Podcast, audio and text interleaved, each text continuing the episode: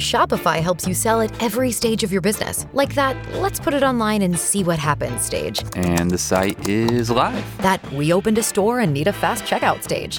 Thanks. You're all set. That count it up and ship it around the globe stage. This one's going to Thailand. And that, wait, did we just hit a million orders stage?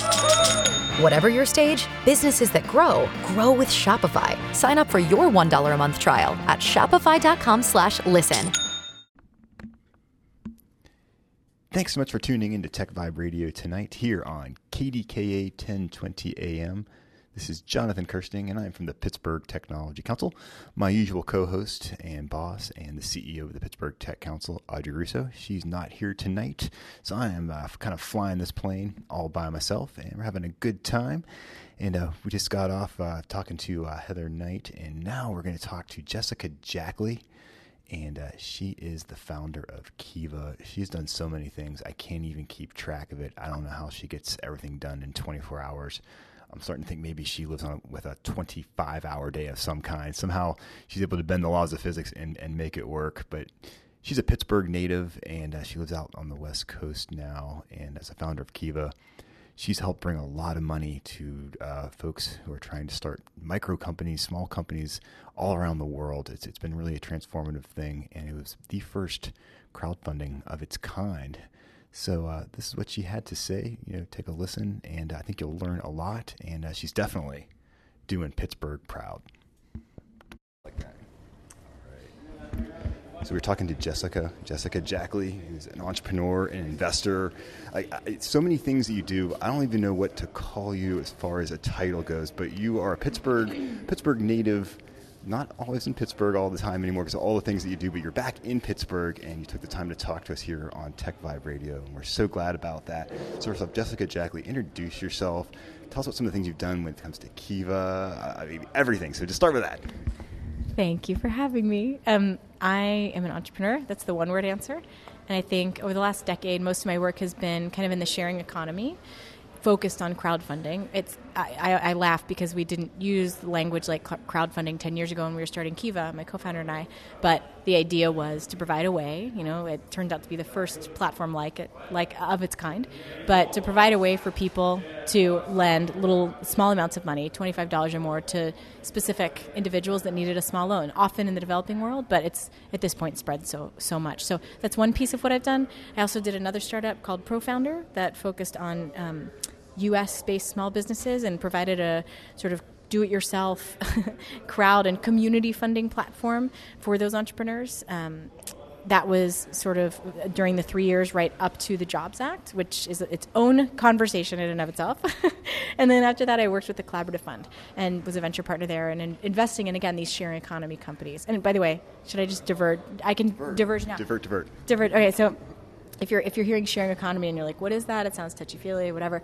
This is a way to think about it. Think about um, a sort of think of old school laundromats and libraries. How you know we kind of share assets and resources. Think about how you can do that now, peer to peer, utilizing technology. You can do things and obviously and share resources in ways we haven't before. Not just share, but rent, barter, etc. So think about. Um, you know the Airbnbs of the world, for better and for worse, right? Uh, the rideshare companies, things like that. That's sort of what I mean when I talk about that. And crowdfunding is a huge part of it as well.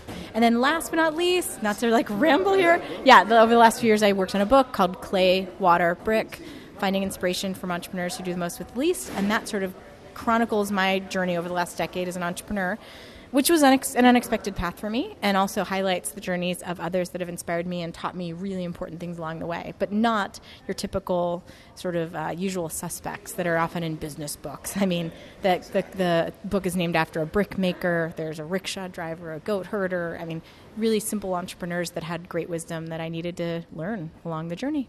That is so cool. Now, I'm thinking back to 2005 and being the first out when it comes to you know, crowdsourcing, crowdfunding things. What was the inspiration? Where did this come from? Obviously, you have this really unique interest. What, what, what inspired this and kind of got you going to do the things that you're doing now? I just find it so interesting and so cool.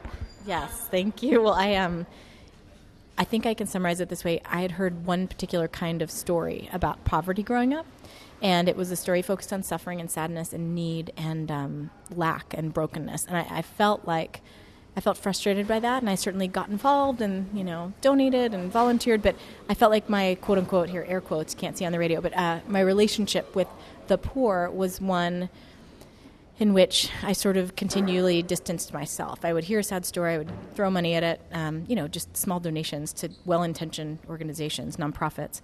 But then I would feel separated. Now, fast forward, when I I graduated college without much of a plan. I had studied philosophy and poetry, not business, not entrepreneurship. I really wasn't interested that mo- at that moment. That was probably your best move. Yeah, right. I know, I know, man. Um, liberal liberal arts, yay! But I, I remember I heard a new story um, a few years out from Dr. Muhammad Yunus, founder of the Grameen Bank and 2006 winner of the Nobel Peace Prize. But this was three years before he would win for his pioneering work in modern microfinance. But I heard a new story about poverty and potential and entrepreneurship, and I suddenly because he talked about his own work, I suddenly saw that perhaps the poor were not just, they didn't have this single sided story. Perhaps they could be entrepreneurial as well. And that was game changing, not just for how I felt in relationship to them, but in terms of what my own story could be. If they were, if their story was different, then so could mine be. So I decided to go see for myself, went and worked for a few months in East Africa, and then it was there that I sort of started to have the idea for Kiva. That is so cool. And the idea that the timing of that was so perfect as the technology would permit that to happen. So, you know, 10 years earlier, a couple years earlier, it just wouldn't have quite worked out, and your timing was like spot on. How cool is that? that that's, it's really cool, especially in retrospect. It's funny, I do remember in the beginning, um, you know, I just come fresh from the field from three and a half months in Kenya and Uganda and Tanzania, and like my mobile, my, my cell phone worked everywhere. And there was internet connectivity all over the place. And there were issues too, you know, there were dial up connections, sometimes electricity wasn't flowing, but like the stars could align and you could actually be ridiculously connected even to somebody living miles from um, you know, a city center in a mud hut somewhere. They could talk on the cell phone. They might even have a phone themselves. So I remember trying to bring that reality back to Silicon Valley and try to convince would-be investors in Kiva, or, you know, donors to Kiva, lenders to Kiva, um, et cetera, that this was really the world today. This was possible, and it was tough to sell that message, even though that was yeah, it was right on the right at, right on that cusp, right at that moment when things had started to shift pretty drastically. That is amazing stuff. Amazing stuff. So, what are your thoughts as crowdsourcing, crowdfunding? Like, this is just the beginning. Obviously, you mean this is the blink of an eye. It's just beginning. What are you thinking about now? What is the next move? How can you make this bigger and better and reach even more people?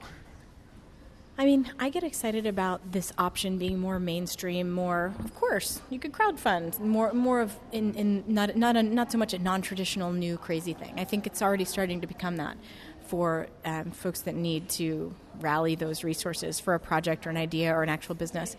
Um, notably, you know, I just saw a press release yesterday that the SEC is finally three and a half years after the Jobs Act passed, going to finalize some of the rules that'll that'll be game changing. It's, I mean, that's a whole other conversation. But ProFounder, my second company, we started to sort of, as I, as I said, create this do-it-yourself set of tools for people to crowdfund and community fund, right? Reach out to their friends and family and beyond, um, utilizing existing legal infrastructure, but it was still so complicated that when we saw the Jobs Act sort of become a, a, twinkle in the eye of legislators, we put all our eggs into that basket. And my, I was actually like super pregnant with my twin boys, but uh, my, my co-founder flew back and forth to Washington a few times to lobby Congress and to testify in front of Congress more accurately to talk about this. So look, legislation is, is, is coming about, and it's actually at a really exciting moment in time post Jobs Act.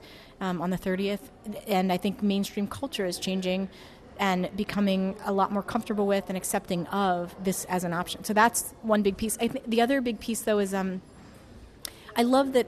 You know, this is my thing. I don't want to get in my soapbox so preemptively here, but I'm going to do it. I really think these stories of entrepreneurship um, that we can be exposed to, uh, like the ones I talk about in my book and the ones that you can see on Kiva, not just of people living in very different places, but ma- everyday people going through their entrepreneurial journeys the good, the bad, the ugly, the difficult, you know, blood, sweat, and tears. I think the importance is also yeah. just showing the, these common stories. It's not yes. about the big, next huge tech startup, but just basic ways of doing businesses and getting them up and being self sufficient. Amen, brother. That's exactly right. Like being able to see an everyday person say, I have this idea. I see an opportunity. I'm going to go try to get it. I'm going to go try to pursue it. Seeing them, seeing that unfold in real time, I think that's just so ridiculously important to be, to understand and be very tolerant of the ups and downs and, you know, failures, or as I like to look at them, just moments of learning and being surprised when your assumptions aren't quite what you thought they'd be. Um, I love that those stories are out in the world more and more because we're all going to be, I, I hope, over time, much more comfortable with entrepreneurial endeavors, big and small. That's what we need more of, especially here in Pittsburgh. Real quick, we got about a minute or so left. Obviously, you come back to Pittsburgh here and there. What are your thoughts on Pittsburgh as, as growing as, as, an entrepreneurial center, as, as a tech center? We're, we're, we're, not there by any means, but we're trying. What are your thoughts on that? No, I would I would actually give Pittsburgh a lot more credit. I mean, I think there are different versions of being the center of things, right? Different. Um, styles, different uh, different kinds of communities, and we need all of them. I love seeing the changes that I've that I've seen over the years unfold in Pittsburgh. I wish I could spend more and more time here. Um, we wish you would too. Yeah. All right, it's done. Did my mom put you up to this?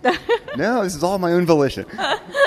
well, I, I mean, we're here pretty frequently. I drag the kids, I drag my husband, and we, we, we are here for good chunks of time. So I'm excited to continue to get more and more plugged in. For sure. Now, people want to learn more about you, your book. Where can they go and, and check you all out? My name is just jessicajackley.com. Has a bunch of stuff on it. My, the, the, book has a website too, claywaterbrick.com, um, and also Twitter. Follow me on Twitter. It's not, you know, I, I, warn you, you will see kid pictures and stuff too. But I also do some updates on my work, so those are good places. Your kids are your work too, man. Awesome stuff. Thank you so much for taking the time to talk to us today. Thank you so much.